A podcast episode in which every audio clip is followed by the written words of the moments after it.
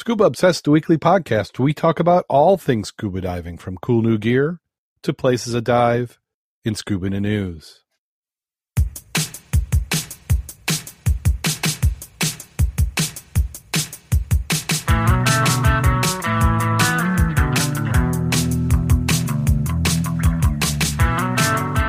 Scuba Obsessed episode 406 is recorded live May 23rd, 2019.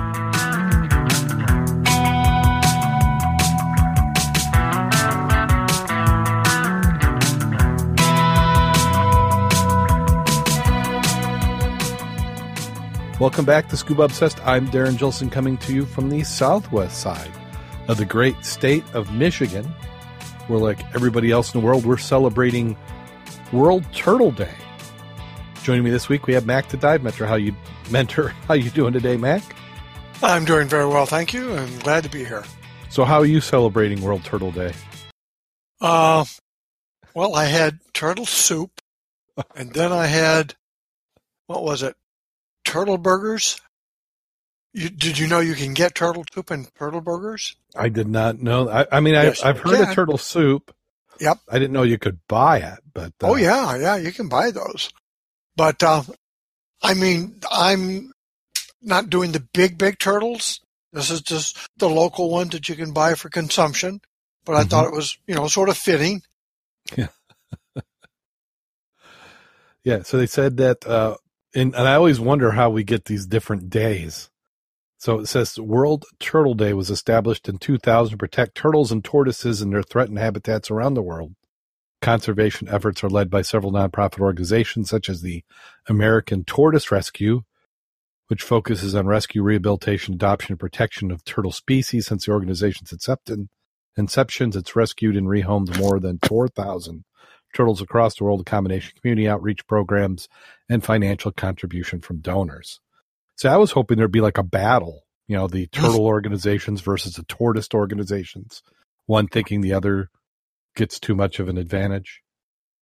So as a a quick quiz, what is the difference between a turtle and a tortoise? Tortoise is big. Yeah. Because when I saw that, I'm like, oh, I wonder what the difference is. And uh, the kind of the, the short answer is tortoises dwell on the land, is whereas turtles dwell in the water. Well, I know the lifespans are a lot different too. Yeah, that was that was uh, quite surprising. Uh, wh- which one do you prefer to be as far as lifespan? Well, the tortoise, of course, 80 to 150 years. And uh, there Yeah. was something we had seen a couple of weeks ago that said they had gotten a, uh, a tortoise that they estimated to be a little over 200 years old. Yeah. Well, and then I was on one of the websites, and I think they said that the that there was a tortoise they thought was like three hundred or something. Wow. Yeah. Um, I, of course, I can't find that same article again. Well, the tortoises are larger than turtles and they have a dome shaped shell. And turtles are generally flat and streamlined.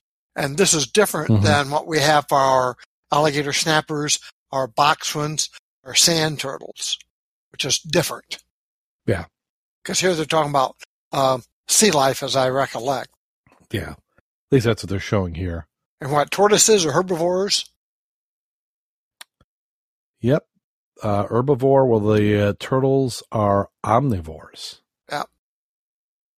Then what was it? The limbs of the tortoises short and stubby, uh, the legs bent, suitable for dwelling on land, where turtles have web feet and long claws, suitable for swimming. Yes. Now, didn't we have a diver in the dive club who who was did not like turtles? Uh, yes, we did. Uh, We- what he wasn't fond of is alligator snappers. So the last one I found there in the Niles, which by the way is an interesting item, alligator snappers are not indigenous to Michigan, with Uh-huh. the exception of two places. Barron Lake and the St. Joe River as it flows through Niles. Oh, really? Yes.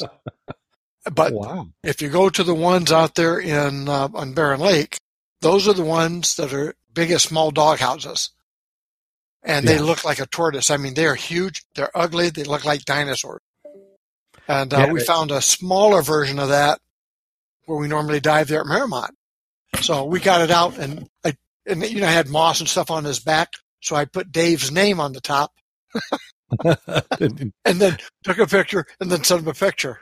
yeah, This is Dave's turtle. yeah, I'm, I'm sure he appreciated that. Yeah, he gave me a comment. We miss Dave, so hopefully, if he, I doubt he listens, but if he, He's in Florida, man. Are you kidding? Yeah. He's always diving.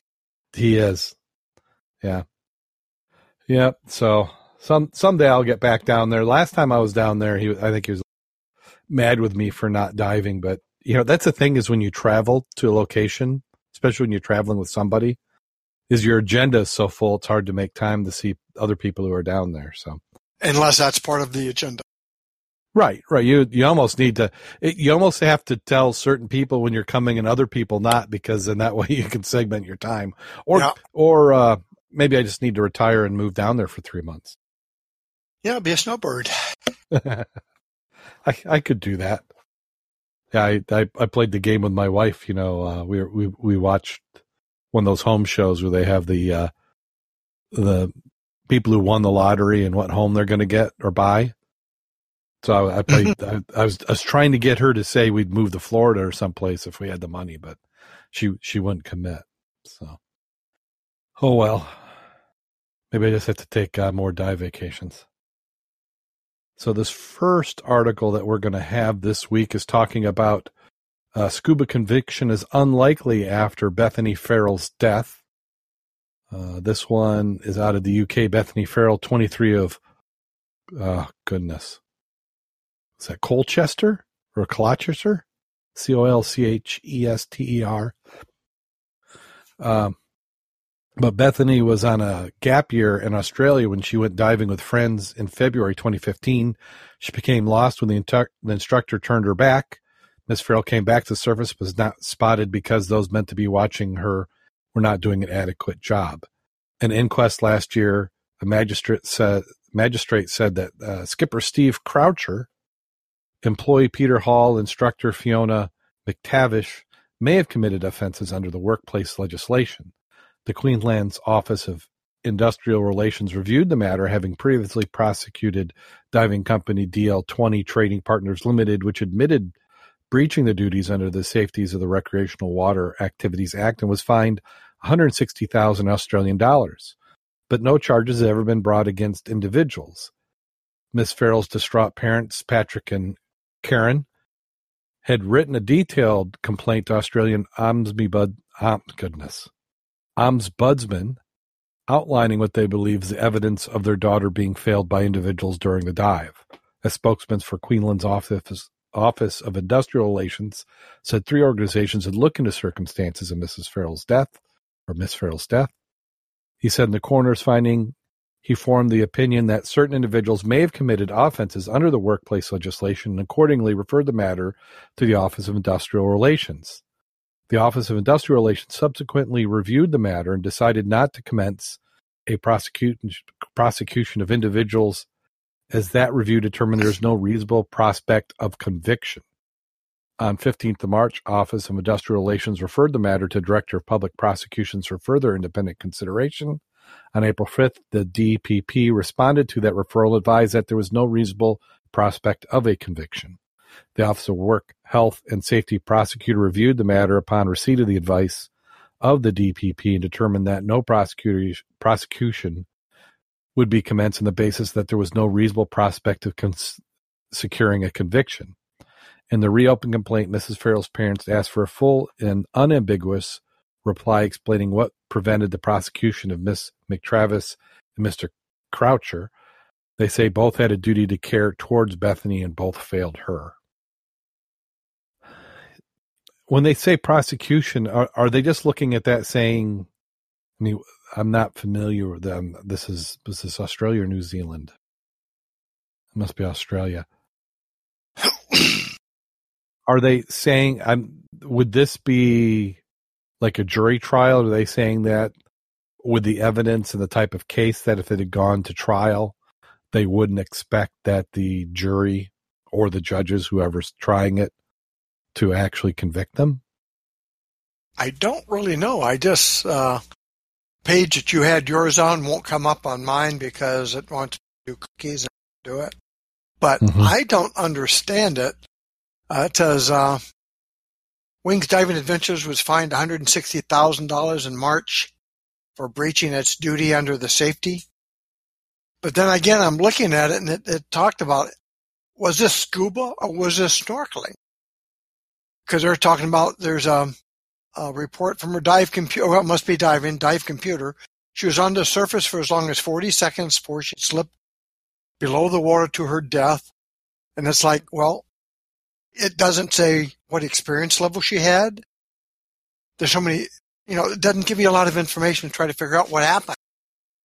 Because one would figure they were saying, well, it was only two meters of visibility. You know what I'm saying? So Yes. without details, how much experience did she have? Uh, did she know how to use a BC? Like inflate, get rid of the weights? Never says that. So I'm I'm curious why she drowned to begin with. yeah, we, we certainly don't have enough information in here. So, like, yeah, and maybe with that additional details, that would explain why they wouldn't do it. Because if it's like, depends on how di- uh, dive charters are organized in different places as to what the responsibility is of the individuals involved. Well, part of what they have here is uh, told the inquest she looked away for a few seconds to navigate a tricky section of coral when she lost her, which meant she must have been with her diving. They were part of the cor- coral area. Visibility was two meters, six feet. Could not find her. Then they talk about launch a search and rescue. But by the same token, it talked about looking at the computer it showed the Brit was on the surface for as long as 40 seconds before she slipped below the water to her death. Well, 40 seconds on the surface dumped the weight, inflate the Right. BC, but it doesn't say anything about that. Yeah. Um, and, because they're making it sound like they just weren't looking when she popped up, but Yeah. you just you know when when we're boat diving on a wreck what, unless you're able to see the bubbles and you've been following the bubbles specifically you don't necessarily spot somebody the instant they break the water yeah it might take you a minute or so to to look over and glance and see somebody's up from the Okay. boat Okay, I'm, I'm looking at a different item now. Um, that was on, okay. uh, the deceased drowned while on an introductory dive, Blue Pearl, Hayman Island. uh, So, Uh, so that- she was not experienced. Introductory dive. It says Queensland's health and safety investigators found failings by the company included not allowing people to practice with their buoyancy devices or testing the competency of the first time diver. Okay, so that explains some right there. yeah so this it sounds like resort course Yeah. yeah it Not even a- that wouldn't allow you to practice with the buoyancy device.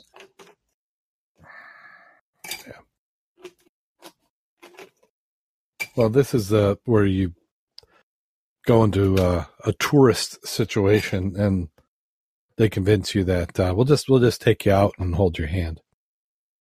Okay, I'm looking at the other part. It says report said the trio should have had basic swimming competency tested and been allowed to practice how to maintain positive buoyancy before they went diving around 4:30 that day. And I would agree. Yes. You know, Well, and then drop the weight because if the dive computer is showing that she went up to the surface, even without somebody observing her, uh, if they if she had had adequate training, she could have inflated the BC. I mean, she, I mean, did she? We don't know, but was it not inflated? Was she overweighted? Uh, did she panic? Yeah, we just don't know.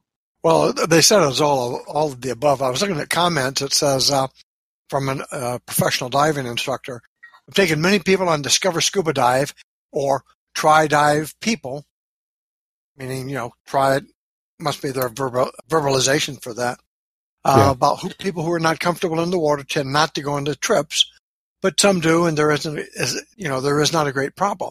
Positive buoyancy is something that is taught and practiced before entering the water, and again before submerging. Losing contact with a novice is a big no-no, and it looks like this is where the problem became fatal. It really is. Then down to the instructor who is the person responsible. I, I, I think I'm siding with the parents on this one. I'm Uh, yeah. kind of questioning why they think that. In the in the U.S., I have no doubt that that would have gone to trial. But see, in the U.S., you'd have been able to do. It may not go criminal, but you could go civil. Now, maybe that's what since that well they were fined, Yeah. but the that fine is by like their version of OSHA for water. So that doesn't say that the parents have charged and sued. Right. But I mean, we're we're very litigious here in the United States, so maybe other places aren't. It's not so much. Yeah, Derek says uh, it looks like everything is some level of fault. Business procedures not followed properly. That's fine, but there's not enough evidence for the police to prosecute, etc. Yeah, he says civil would still be the option, so similar to what we have up here. Yeah. Yeah, and then, and then like Karen's talking about, some sometimes it just depends on what the lawyers think they can get. And this next one we have uh, ScUber submarine launched by Uber off Heron Island, the Great Barrier Reef. It's the ultimate rideshare. Uber will dip a toe in the water when it launches its first submarine rides in the Great Barrier Reef next week. The world's first ScUber ride departs Heron Island on May 27th and will cost $1,500 per person. Passengers will dive a maximum of 30 meters, about the same level reached by average scuba divers with a 180 degree view of Australia's most recognizable World Heritage Site in a battery powered submarine. The one hour ride will operate on set dates from Heron Island between May 27th and June 3rd before moving north to Agincourt Reef off the coast of Port Douglas, June 9th to the 18th. There will be 12 trips only with booking available at the Uber app at 7:30 a.m. on the day of each departure. It's a journey of both highs and lows. The fare also includes a pickup by helicopter from Gladstone Woohoo! for the Heron Islands and departure. Chopper transits from uh, Cairns, Port Douglas, Palm Cove, and submarine northern departure point on the Quicksilver Cruises pontoon in the outer edge of the reef. For every passenger fare, Uber will donate the same amount to Reef Conservation Group Citizens of the Great Barrier Reef. Uber says its sub, which seats just two passengers a pilot, will have no negative impact on the reef. The ScUber will stay within sections of the reef designated for tourism operations, remaining on clear seaways to avoid coral, operated by qualified pilots in conjunction with Tourism Queensland. ScUber says its aim is to protect and showcase the reef. The ride sharing app is no stranger to non conventional modes of transport. The company, which has operated 63 countries, has dabbled in helicopters in Dubai, rickshaws in India, and luxury motorboats down Istanbul's Bosphorus Straits. Sounds cool, but a little salty. It, it's a little salty. And is this just like a limited time? You know, like they they bought access to this thing for a month and a half and really it's about this promotion because i've gotten more press out of this than what little bit they're going to get on it. And i'm sure they're not even at $1500 a person they're probably not breaking even in their on their lease. Uh, see at first i thought was somebody just trying to uh, take advantage of the uber name recognition but it is actually uber doing this Got to be part of it's for the PR. Yeah. Because they don't talk about it. I mean, they only talk about this limited time and this one sub. Uh, but not really practical for commute. No. yeah, I guess the helicopter ride, maybe. and then uh, this one's in Michigan. Jackson Police diving team are looking for more volunteers. Dive team members have a little fun as they wait to start the Michigan Law Enforcement Polar Plunge outside Point Bar and Grill on Clark Lake. Uh, that's a, a an old post. I don't think they've got ice going on right now. I uh, said all, the all volunteer team works with public safety agencies for water rescue, evidence retrieval, and drownings. You do not have to live in Jackson County to apply. You just need to live nearby. Under Sheriff Chris Cull said, Most of the current team consists of recreational divers. The 13 person team has divers who have been members for more than 15 years. Some want to stop diving and assist from the surface. There's no limit to the number of people on a team. It just depends on interest and skill level. Those who make the team are deputized and attend training throughout the year. There's a training this summer and winter to make sure the team is ready for all conditions, but the situation is not safe. Divers are not sent. The team is not a frontline response. Instead, typically work on recovery. The team is assisted with cars that fall through the ice, recovering evidence that's been thrown in the lake or river, and body recovery after drownings. While volunteers are expected to provide their own equipment, the sheriff's office does provide some equipment, such as sonar. There's a small stipend for team members, and the amount varies based on number of training and dives attended. The stipend is intended to help maintain equipment, and volunteers join the team because they want to help the community. It's a very rewarding function. Ultimately, what we need at the end of the day is divers in the water. Uh, Jackson, is that where we have? Oh no, that's it's a little bit different. We because we have somebody on the uh, that we know who's Used to Uh, be. oh is he no longer? Did he? I believe he has a different type of job that we won't talk about on the air. Oh, okay, okay. Yep. But it is interesting looking at the dive team requirements. Or did you go that far down? Um, I I went through briefly. I mean, was there anything that? No, it's Oh, I was I- curious because of we're, we've been looking at it from a different perspective for a different application. So I was Mhm. curious what their requirements were.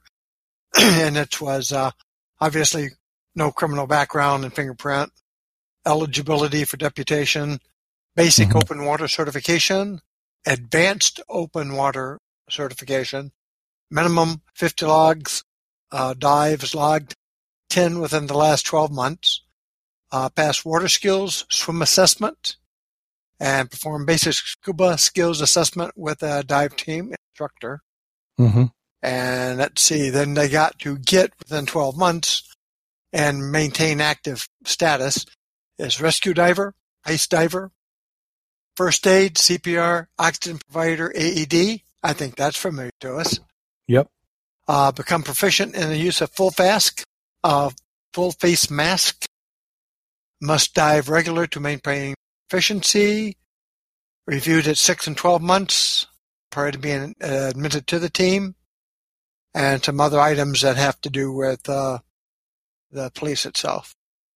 Yeah. Has a comment and stuff in there that candidate must understand they may be exposed to traumatic incidences, body recovers, drownings, may be required to submit to mandatory incident debriefing with mental health professionals after an event. Yeah. So they got that post-traumatic stress aspect in there. Yeah. And it talks about what equipment they got to have Yeah. and the demonstrable skills. Yeah, I so let's see. Uh, could could we do the skills? So the first one was a 400 yard swim. That's in less four- than 10 minutes. in less than 10 minutes. So swim 400 yards nonstop without swimming aids and using any stroke or combination of strokes in less than 10 minutes. And I think that is almost directly from the open water test. And that one is, yeah, I think, I think your uh, open water certification was, was that. 15 minutes tread water. Yep. I think that one was also. yeah, we had that one. I remember that one. Yeah, the exercise swim 800 yards face down using mass snorkel and fins in less than 17. Yeah, and I don't think we had to do both one and three. I think it was either or. You could do the the first one or the third one. You didn't have to do both. And most people just opted for the first one because you had to go farther with the fins. Yeah. Uh, and then exercise five is 100 yards inert diver toe, which I think that's a good one for for them. I mean, we're, we've been we're referring to some other discussions we've had on on training and And that's also within four minutes. Yeah. So these are 100 not just the distance, they are time. yeah, the, the four minutes that one could be. It kind of depends on who you're towing. I mean, if they're if they're towing me, then it might take them five minutes. Uh, yeah, and this is also in a pool scenario because you Yeah. know as well as I do that Do you mean upstream or downstream in the river? Oh yeah, you might not make it. Might if you mean five. upstream, you're dead. That's all I got to Yeah. say. Yeah. Or either I am, and you're going to need to be doing that AED crap on. Can I just uh, tie the dive flag off to him and let him drift down? yeah. Yeah. Uh, and dive skills, uh, which is this is all. It's reasonable and it's nice that they've put this out, and I and I think this is something in the in the groups that we belong with. It it just needs to be documented. Right. Yeah, I can the- initiate a lot of that, but nowadays I don't have the endurance or the stamina to maintain this. Right. Back in my younger days, Yeah. I can throw a rope with the best of them. Yeah. Yeah. Um. And all the depletion and all that exercises, other than that, I can do all of that. Blindfolded, basically. Well, and and the nice thing about this is that these are good. You know, with with an organization like this, the bringing new members on also is a benefit to the existing members oh, yeah. because you learn a lot or you keep in tune by checking these skills in somebody else, and sometimes you might have to demonstrate it. Yeah. Yeah. So, huh? Well, that's that's good. I I missed that when I when I first looked. I didn't see that document there at the bottom. And if you want to follow along in this, we have these in the show notes. Let's see. And then we have six rare bottles of scotch salvaged from a shipwreck. Can we can we go back one? But sure, which one? Slave One. ship. We had talked about this before, but this is in today's Herald Palladium also. Did I- Last oh, I- slave ship from Africa. yeah, let me see. Where did I? mm Okay, I guess I just didn't. I must have misloaded that one. So here, let's get this one to go. Because yeah, we talked about this one uh, a couple weeks ago. So I'm Yep. stalling as my internet is is loading the article. And Uh, there was actually some debate though at that time because then they came back later and said, well, it really wasn't the one. Now it looks like it, either they were talking about a different one last time or this really has been verified to have been the last ship.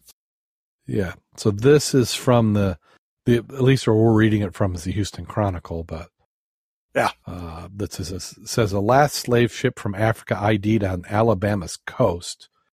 Researchers working in the murky water off the no- northern Gulf Coast have located the wreck of the last ship known to bring enslaved people from Africa to the United States. Historical officials said Wednesday. Remains of the Gulf schooner Clotilda were identified and verified near Mobile after months of assessment and statement by the Alabama Historical Commission. The wooden vessel was scuttled the year before the Civil War to hide evidence of its illegal trip and hasn't been seen since. Uh, been seen since. Discovery of the Clotilda is an extraordinary archaeological find, said Lisa uh, Demetropoulos. Goodness, Jones, executive director of the commission, said the ship's journey represented one of the darkest eras of modern history. The wreck provides tangible, tangible evidence of slavery. In 1860, the wooden ship illegally transported 110 people from what is now West African nation of Benin to Mobile, Alabama. Uh, the vessel was taken into Delta waters north of the port and burned to avoid detection. The captains, the captives were later freed and settled a community that's still called Africa Town, USA, but no one knew the location of the Clotilda. The descendants of one of the Africans who was brought to the South aboard the ship said she got chills when she learned its wreckage had been found. I think about the people who came before us who labored and fought and worked so hard, said Jocelyn Davis, a sixth generation granddaughter of African captive Charlie Lewis. She said, I'm sure people had given up on finding it. It's a wow factor. The Mobile area news reporter discovered wooden remains of what was initially suspected to be the Clotilda, but the wreck turned out to be that of another ship. That publicity helped spark a renewed search last year that found another wreck, now identified as the slave ship. Officials didn't say how much a ship remains or what might become of the remnants, but the dimensions and construction of the wreck matched those of the Clotilda, and the commission said, as do building materials, including locally sourced lumber and metal pieces made of pig iron. There are also signs of fire. We are cautious about placing names on shipwrecks that no longer bear a name or something like a bell with a ship's name on it. Maritime archaeologist James Delgado said in a statement, but the physical and forensic evidence powerfully suggests that it is the Clotilda. Officials said that working on a plan to preserve the site where the ship is located, United States banned importation of slaves in 1808, but smugglers kept traveling the Atlantic with wooden ships full of people in chains. Southern plantation owners demanded workers for their cotton fields. And then they go on. Uh, Officials say they plan to present a report of the findings to the community center in Africatown next week. So I, yeah, so that when we covered it before, they had found that other wreck, and it sounds like they had found this one. Once the interest got up, then people just kept looking. I'm not quite exact sure why it's an extraordinary archaeological find. And again, I'm not sure why the wreck provides tangible evidence of slavery. I don't think the wreck is necessary to have shown no. that. No, I. Yeah, I, it's yeah, but I mean that we're that's kind of the way we are with shipwrecks now. Anything with a couple boards and stuff, we got to preserve it because it's going to tell something we didn't know. Well, it's always interesting who's going to foot the bill to preserve it. Yeah, yeah, it's kind of a light article. May I'm sure we'll we'll see a little bit more information later on. Now back to your bottles of scotch. Now, now, yeah, exactly. We talk about the scotch, the good stuff. Uh, six rare bottles of scotch salvaged in the shipwreck that inspired whiskey galore are to be sold at auction.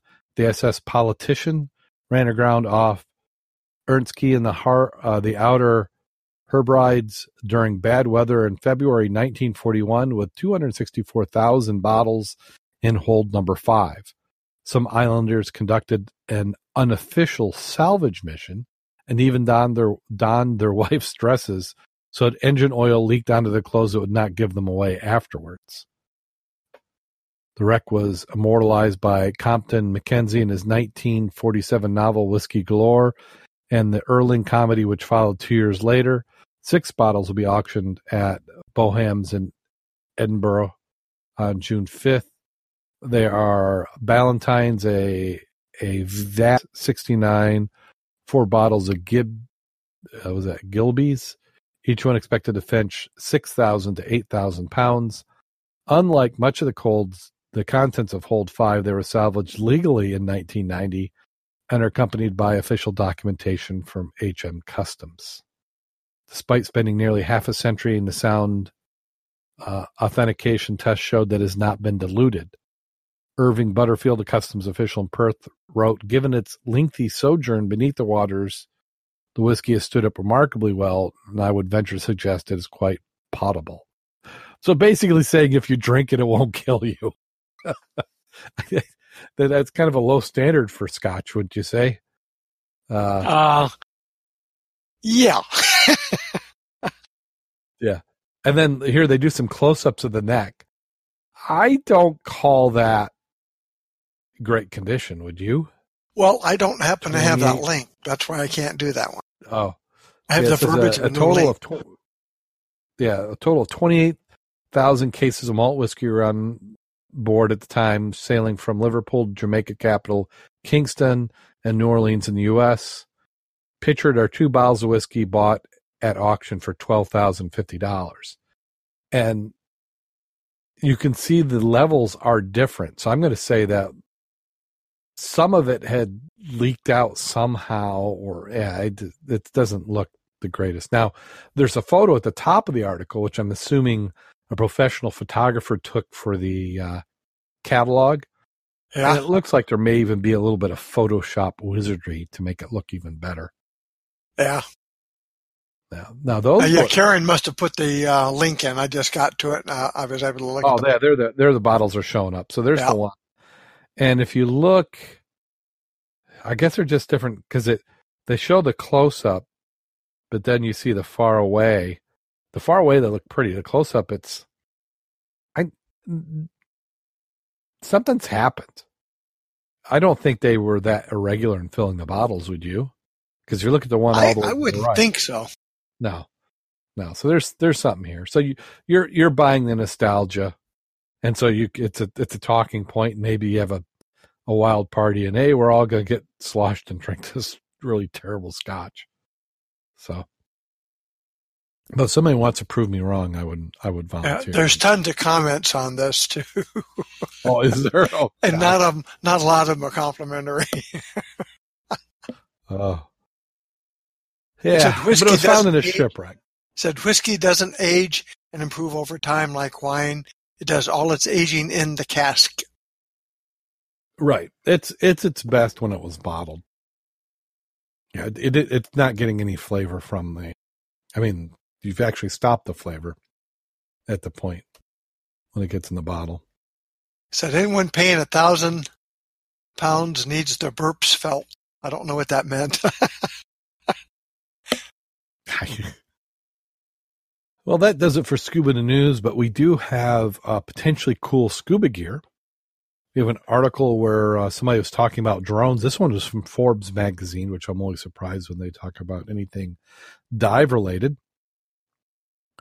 Says, I've been piloting my DJI air drone for better part of a year now and enjoying it, although I have less time than I would like to really develop superior flying skills or to impress my teenage kids. But the first time I piloted an undersea, undersea drone was in CES 2019 until I got a test version of the Gladius Mini.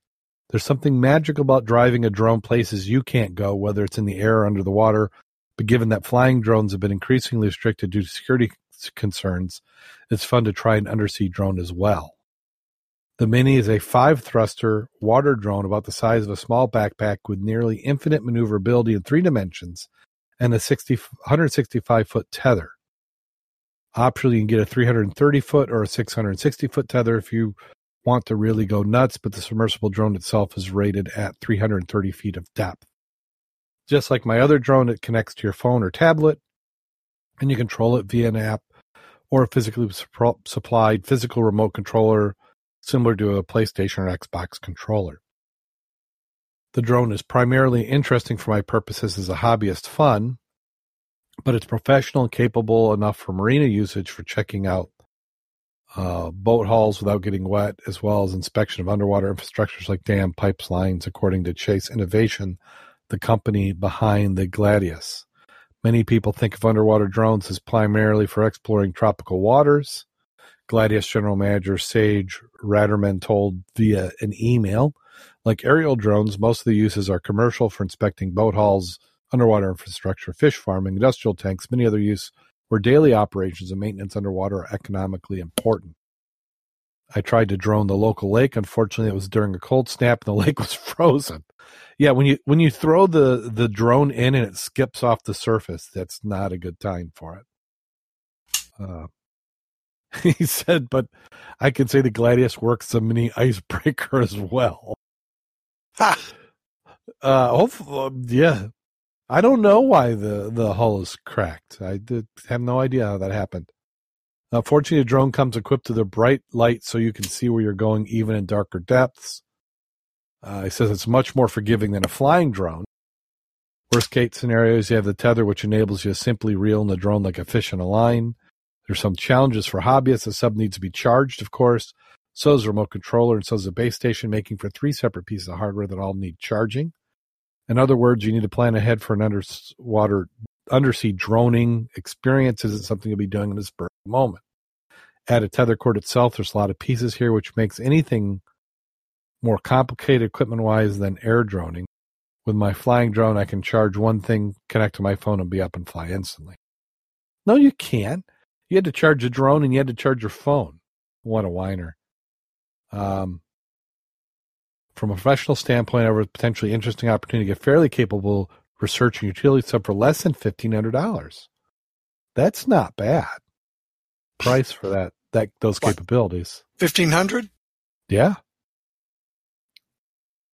Huh. Well, the maximum dive depth for that one is approximately 100 meters. Just look Yeah. that up to take a look at the price of it, and you're correct. It does say that. Uh, Yeah. There's a couple of versions, but they're 14 to 1600.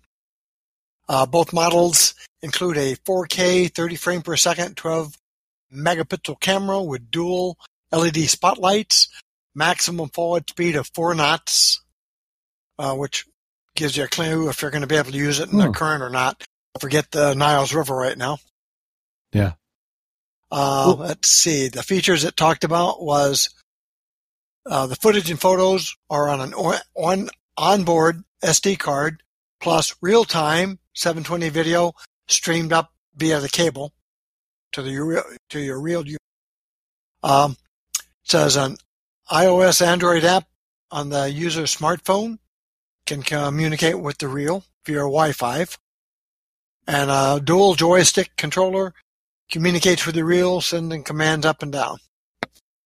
I, for the price and the capability, I'm I'm just wondering what the downside is. Uh, I'm trying to figure out if they've got some other part of it. They think is the floating cable, which you have drag, which is of course an issue you have to work. With. Uh, the tilt angle of the camera, I think, was plus or minus 45 degrees. And uh, actually, if you still want the mini, it can be pre-ordered for $1,100 US. Planned wow. retail price is going to be 1300 The advanced pro model at seven, uh, 1800 Then you have the standard pro at 1500 Cameras make a difference and the depth. You know, uh, 50 meters is one of the depth and double that for the other one. Yeah. So well, for most of our wrecks, if you didn't have a current, you could do it pretty well. Well, what what I've wanted to do is I, I've thought about you know because we do the podcast which is audio. I've thought about something like this for doing video, where you treat it almost like you have your drone operators or your camera people. Yeah. And then you're down diving. Uh, and for not much more than a, I mean, if you're really getting a good quality 4K video, uh huh, that's that's not bad price at all. Ah. And you get some interesting shots. I, I I I like the idea of this. So we just need a rich benefactor who wants to donate. You know, we, we would be able to get by with three or four of these for the show. It would be nice having one for the uh, Great Lakes search and recovery. Oh, certainly absolutely to to have that. Um, anytime you can put this in the water instead of a diver, yeah, yeah, we we we we probably need to let the and you wouldn't need uh, the 300 footer either. At 160 would be more than enough. Yeah, for, for the type of recovery that uh, that organization or, does. Correct. Yeah. yeah. But it'd be nice to have the option. I wonder if how easy the tethers are to change because I could see also if you're out doing, uh, you know, you're mowing the lawn and you're out there at 200 and some feet. I'd much rather just throw this down just to get a peek of whatever it is. Oh, absolutely. Diver in the water. Yeah, yeah, yeah. So very, very interesting. If this is true, we'll have to do a little yeah. bit of looking at it. And it yeah. looks bigger than it is when you see it in the guy's hand. It's not that large, but it doesn't need to be. I mean, cameras are getting smaller so if you can keep this small enough, and it's, if it's got enough power to get itself out of the way, do they talk about charge time and anything you're seeing? I did not see anything there. I do know that when uh, I was working with Jim, not well, yeah, must have been last year with the individual missing in the river in Pawpaw. Yes. Uh, when we were out there, one time they were using a camera type in one position to look under some logs on, under the embankment. But because uh, its current was so very fast, so they could actually let it down to look into to those crevices, but they were using other objects to block the stream, so the current wouldn't tear it. You know, yes, disconnect the cable. Uh, Karen has also put a couple of posts in there on some items that are local about the drones. It's quite interesting. Yeah, there there is a couple drone companies who, uh, anytime we see any flooding, uh, they've been doing this. Yeah. Yeah, I agree. Karen's saying that the Kalamazoo dive team is using ROVs instead of putting drivers uh, divers in because it's much safer. Yeah, you if you can do that search with a drone, uh, I mean the can the the thing is you get to that point where a drone is going to be doing by visibility when you got zero vis, the drone doesn't doesn't do any good. Uh, the, the difference is some of the some of the drones now though will have uh, heat sensors. Oh wow, yeah, that would work. So dependent, well, depending on how fresh the person was versus the Mhm. water temperature. Yeah. So Well, there's also- variables. Also, it seems like you could put a, uh, some sort of uh, side scan on it and get some sort of uh, feedback. It'll give you at least some bottom images and stuff. Yeah. Hmm. This is something I'm just fascinated with. I mean, it, it kind of ch- ticks all my all the buttons of things I like. You know, kind of like robotics, technology, diving, water. Uh, yeah, I need two of them. and and and for what I'm putting into the remodel at the house, I could probably have more more than a few more than two uh, actually. Well, that does it for Scuba News. I'd like to thank everybody who's listening, and we have a great turnout in the chat room tonight. We have Eric and Karen and Derek, you know, the old diehards. And uh, if you if you want to listen or participate in the chat room, I, I thought about putting something in the show notes to let everybody know where they could go. But uh, we're on Discord, uh, so you can get an invite. Uh, I think I've got links on the website. If not, I'll put them in. That's one of the things I'll do this summer. Website's about due for another uh, refresh. As we approach our tenth year, I think it's about the third or fourth time I've had to update the website again. And and we're getting in that beautiful time of the year. Um, this last weekend, I finally got all my dive gear together, and I and I discovered that uh, I have, I have a present that has been left for me in the tradition of being harassed by critters. Uh, if you go back early in the episodes, you'll ha- you'll hear my uh, uh, moth and larva story. But uh, I now have a new one, which is mice, which is which is not necessarily new. Mice have are always a torture, but I think my BC is okay. But the straps that go around the tank, they have nibbled like it's like little hash mark the whole diameter of the strap only on the edges. And i can't see it's one of those things where they they took a bite and must have said oh this is tasty. Or they have such a short memory they spit it out and then 4 minutes later come back and go oh i wonder if this tastes good. So they've done a little bit of decorative modification to my uh, cam bands on, Ah. on the the BCD. Uh, so, but other than that, everything looks fine. So, just a little annoying, especially considering how many cats I feed daily. they they should be doing a little bit better job. So, yeah, I'm going to doctor pay. I would do something serious for them. yeah. I've thought about teaching them how to fly, but the the that, that doesn't go over too well. Uh, do you have any uh, uh, dive safety stories of the Well, week? I have a story. Yeah, it's, accident insight. Dan does a really good job of providing me with all sorts of good stuff. So we'll just go through this little scenario. What did I do wrong? Adaptability to conditions is a must-have skill for any diver.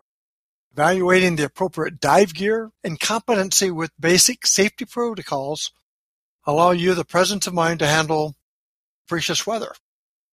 I recently had the privilege of diving off the Cocos Islands off the coast of Costa Rica. I'm an experienced diver with approximately 300 dives in my logbook. On my first day of the trip, I was to dive from a Zodiac using a negative buoyancy entry, like we did going for the uh, shark teeth, which was new to me. The other two divers on the craft were very experienced and had previously been to the islands. I was feeling slightly anxious accompanying. So now we'll talk about the incident. I was wearing a large wing buoyancy compensator, which was suitable for diving in cold water, but not ideal for tropical diving. The dive master instructed us to fall backwards into the water, descend immediately because the sea was rough and the Zodiac was close to shore.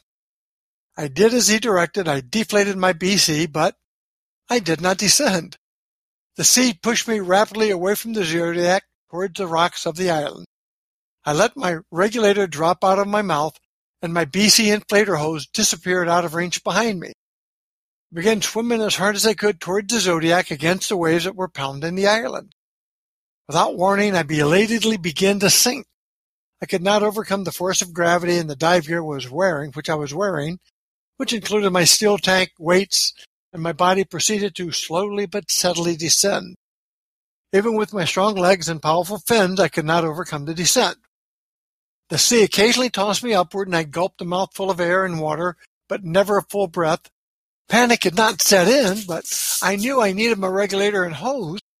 But my actions were becoming more frantic, and I could feel myself approaching exhaustion at an alarming rate. Yet the sea showed no mercy. The dive master appeared near me. I heard him telling me to inflate my BC, but I couldn't find the inflator hose. I couldn't get a breath or find my regulator. I couldn't even reply. Desperately, I tried to grab him. Part of my mind was reminding me not to be an out of control diver and drown the dive master, while another part was screaming survival. The Zodiac approached. The dive master shouted for me to climb aboard. With my last remaining strength, I managed to grab the handle, but I was so physically depleted it was all I could do to hang on to the rope. The dive master and Zodiac captain pulled me on board. I collapsed, my heart racing, gasping for air.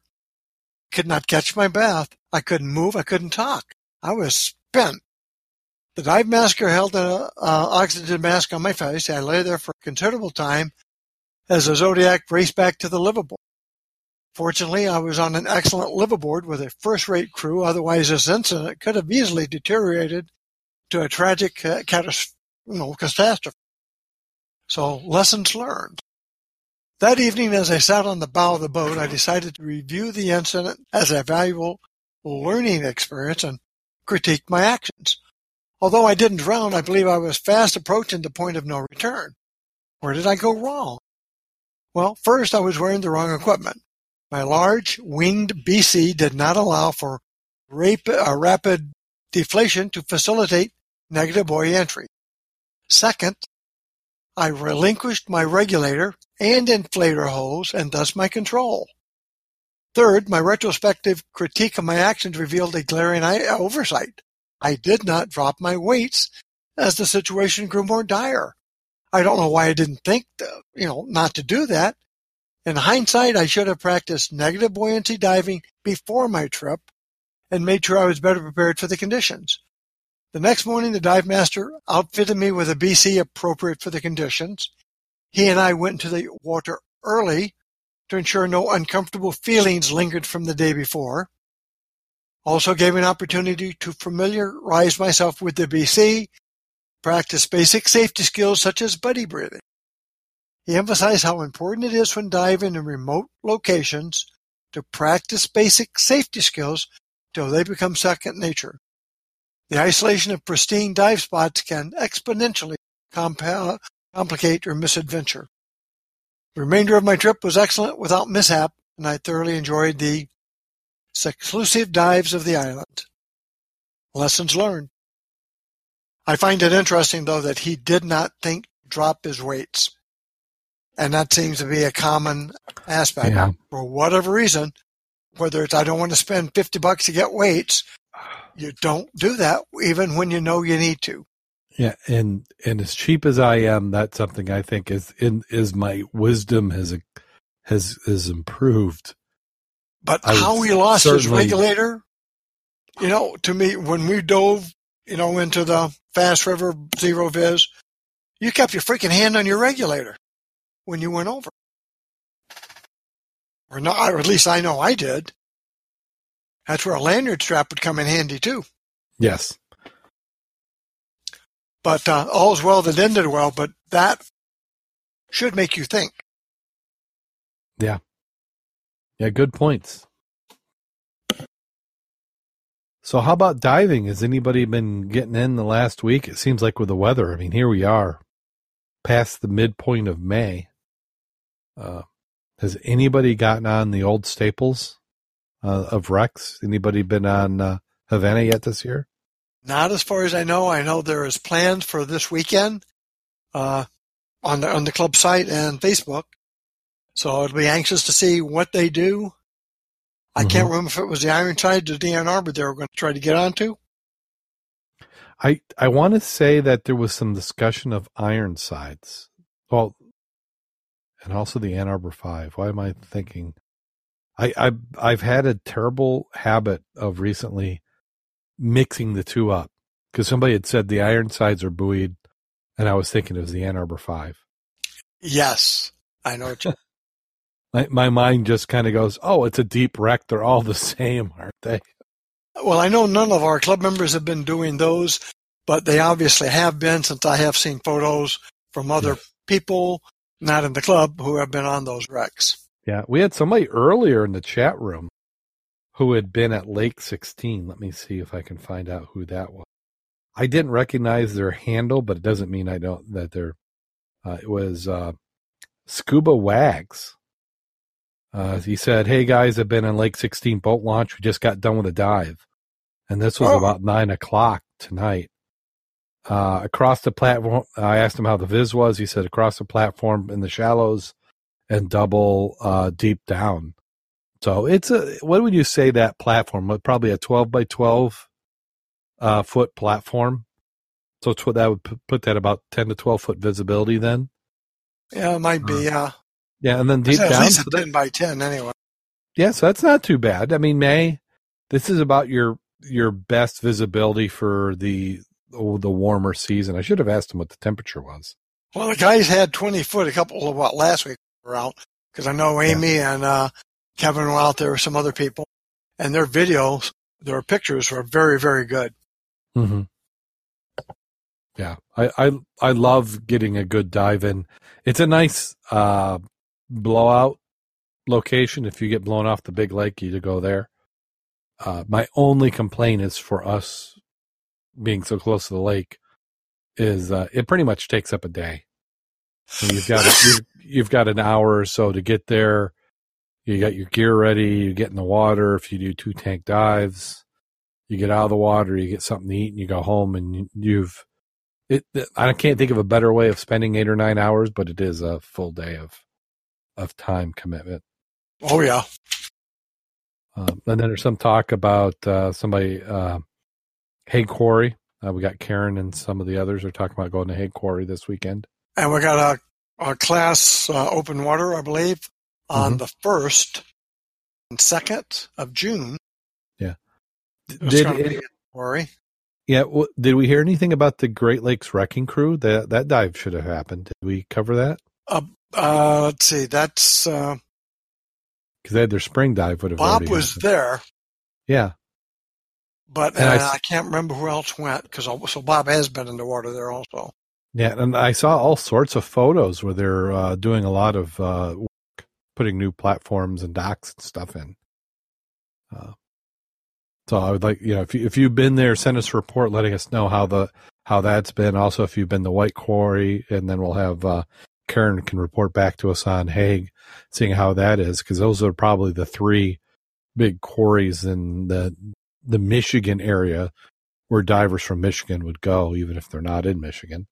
Yeah, Uh, those are, those are the, ones that we're aware of. And then we're hitting the, the nice summertime season. So if we have some nice flat weather with some good visibility, we'll be able to get in the lake. Uh, we had talked about the uh, buoys are out, and I haven't looked today, but I've been working on a project where I'm making a little tiny Arduino computer with a display that will give me the uh, dive conditions uh, based on the Cook buoy. So well, I will be getting in the water myself June first out of Paw Paw. That's going to be a. Saturday dive. That's a Saturday. Yeah, I'll be putting that out because I want to try to get Jake out there with his hookah. Yeah, bug me about it because that might be a good excuse for me to get out because I need to do a nice shallow first dive of the dive season. I'm- that'll be a good one. Yeah, I mean, you got a nice sandy bottom. If you want to do other items, that's a real good place to do. yeah, it, it it it's a good. You have a variety of diving conditions, and usually by June it's not too bad. If it, I've been out there before in June with the with six inches visibility, but we'll see. Hopefully, it's a little bit better than that. Yeah.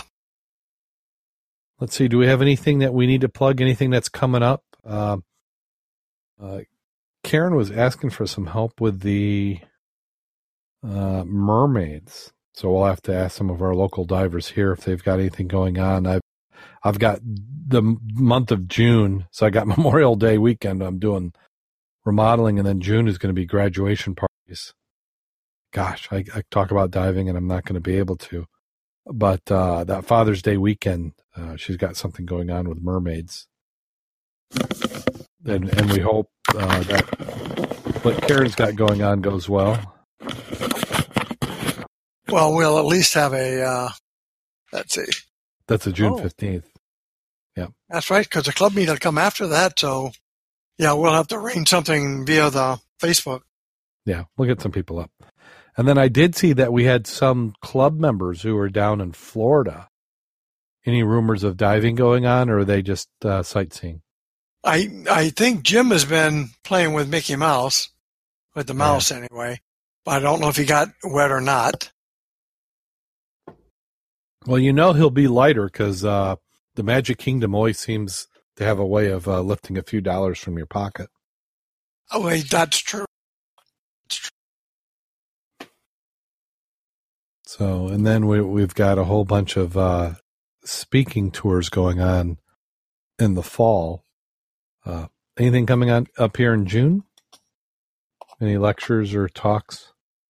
I have not put anything on my calendar. Hang, let me look at my cell phone. See if I got something that's interesting. Yeah. There's a lot of items happening, but not always dive related. So Mm-hmm. Yeah. that aspect.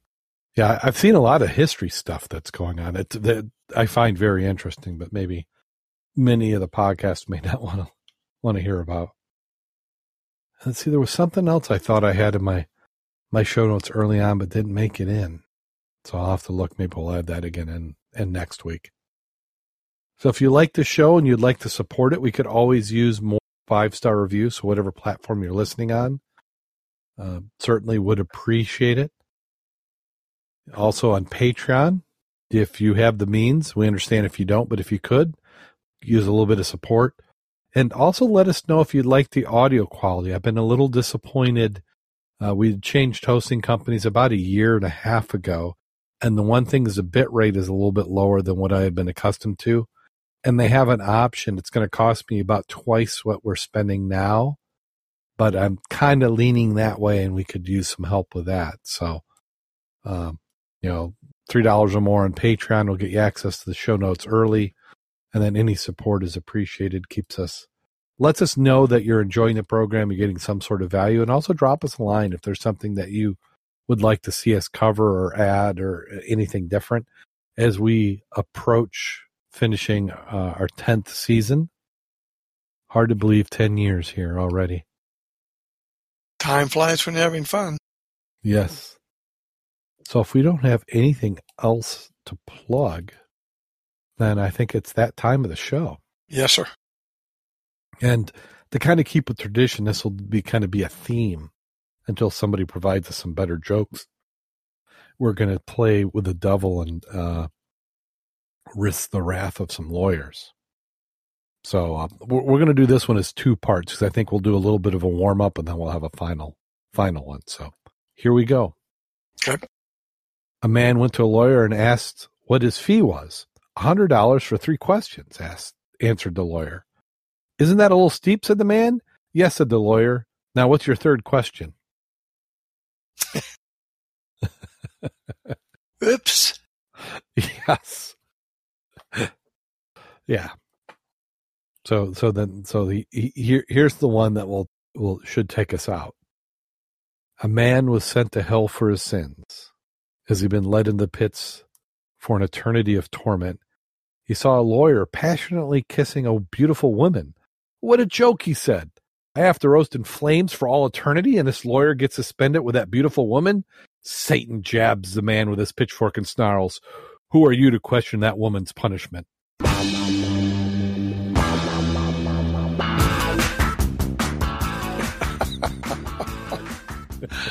Uh, a little more subtle, aren't they?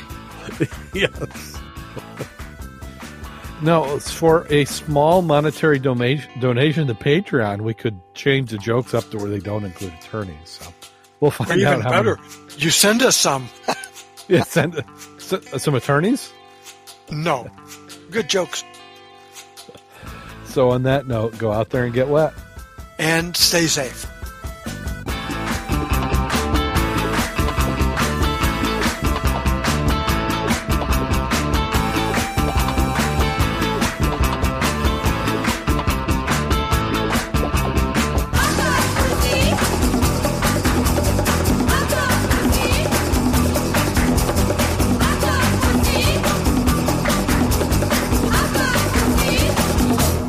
So hopefully we keep Craig in here all night. Yeah. And I splurged. I bought a uh, twenty-one dollar microphone stand. Woohoo! So Yeah. can can you hear it when I do this? You hearing any noise? No. Huh? So that's pretty good. You got a popper on it? Yeah, I got a pop filter. I've got a shock mount, and then uh, it clamps onto the side of the desk. It has springs, and it's a really cheap one. But what they've done is they've learned with their design, and they've added some some uh, different connect points, so you get a little bit better leverage. You know how because it it it looks like a desk lamp type of mount. Have you Mhm. seen those where they they're all spring and stuff? And uh, it got fairly decent reviews. Everybody said it's a good cheap one. Um, It's not something you would use professionally if you had a studio and a bunch of people using it, but it's kind of nice. It's convenient. So, and uh, it, this one actually would work with uh, the microphone that you've got too. Yeah, Uh, whenever I had this one, I had the pop filter in front of it. And then I Mhm. always put it on two diving gloves. it's Yeah. vibration. Well, I had, I don't think you saw what I had uh, mine. I had a 1980s uh, monitor stand. So it's designed to hold something about 100 pounds. And I had that clamped to the table. And then, you know, let me see, I can probably move it.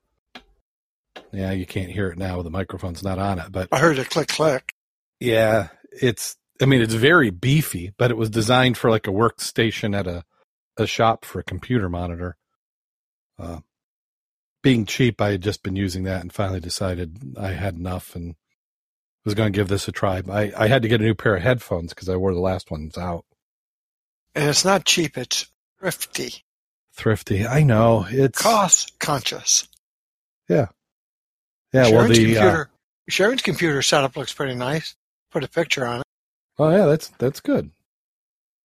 I like that. I like that floor too. That looks, uh, similar to the floor that I'm putting in right now. How's that going, by the way? Well, I unexpectedly we went to the yeah, this is a pre-show bonus. Maybe we'll add it to the end of the show and I'll edit it in. Uh, last weekend we did the bid for Barks at the Mendel Center. Yeah. Uh, and you know, because my wife works at Animal Control, just you know, we were we were there for that. You know, had a table there and you got a nice meal. And uh, you know, they had the silent auction and the regular auction. And my wife saw they had a Whirlpool appliance set uh, that you could bid on. You know, and they had the model numbers and the value of it, if you bought it retail, was about twenty three hundred dollars. Wow. And we've been looking for a while for our stove. Our stove is when we built the house in '94, so the stove is like twenty some years old. And know, every once in a while it will have a fit and not heat or do something. So we had been looking, and last weekend was also the Whirlpool sale that they have for United Yeah. Way. They had it And on we- Saturday, Sunday. Yep. And we had missed it Saturday. We're going to go Sunday. But while we were at the auction, they had that set, which was a microwave, an oven, and a refrigerator. And we ended up getting it for under a thousand dollars. I think we spent like just under nine hundred. Whoa. So, uh, I mean, it was a. I think it was well, I- the stuff that you would get at that sale. I think it was that because it wasn't in boxes, but it was Mhm. new. Uh, so if you don't mind, a, you know, a few blemishes and stuff, it was pretty good. But being a cheapskate, I am Thrifty. thrifty. Yeah. So I, I had to do that. And that's what I've been working on. You had to, it was at the lady's house. So I had to go and pick that up and haul it home and put it inside and then do the appliance shuffle. So, uh, you know, in my front yard, you know, about four feet off the porch, I've got a stove sitting out there. Uh, I've got two refrigerators in the kitchen. I had to, uh, disconnect the ice maker and the water on the old one. The new one doesn't have it in it. Uh, I can add it, but we'll see if we bother or not. We haven't decided yet. but the refrigerator is also what the last time I bought a refrigerator, I had to hunt and hunt and hunt because the spot for it, when I built the house, that was the biggest refrigerator you could get. And then when I had to replace it, uh, probably about eight, nine years ago, that was the smallest refrigerator you could get. And this one, well, it's not a, a huge one. It's even larger than the last one. So tonight I had to pull off half my cabinets from the wall just to be able to fit the refrigerator in. So yeah, we, we're not getting another refrigerator because ours is, like you said, the size we have. They don't got no more. And that's as big as we can have in there. Well, I can. My old refrigerator, the top of the refrigerator is about the height of my chin, and this one, it's over my head. So the, the refrigerator is like six foot tall. They've just they're deeper, wider, and higher. And I've heard part of it is the insulation that they're adding. They've been adding insulation to them for efficiencies, but then everybody wants a bigger refrigerator. So I'm, even though I am getting ready to do remodel, you know, you can't live without a kitchen. So I'm, I'm doing like mini remodels in middle of the remodel of middle of the remodel. Plus, I've got a back door to put in and got a new roof to put in the barn. And at some point, I've got to get some diving in. so, okay, well, let's go ahead and get started. So here we go.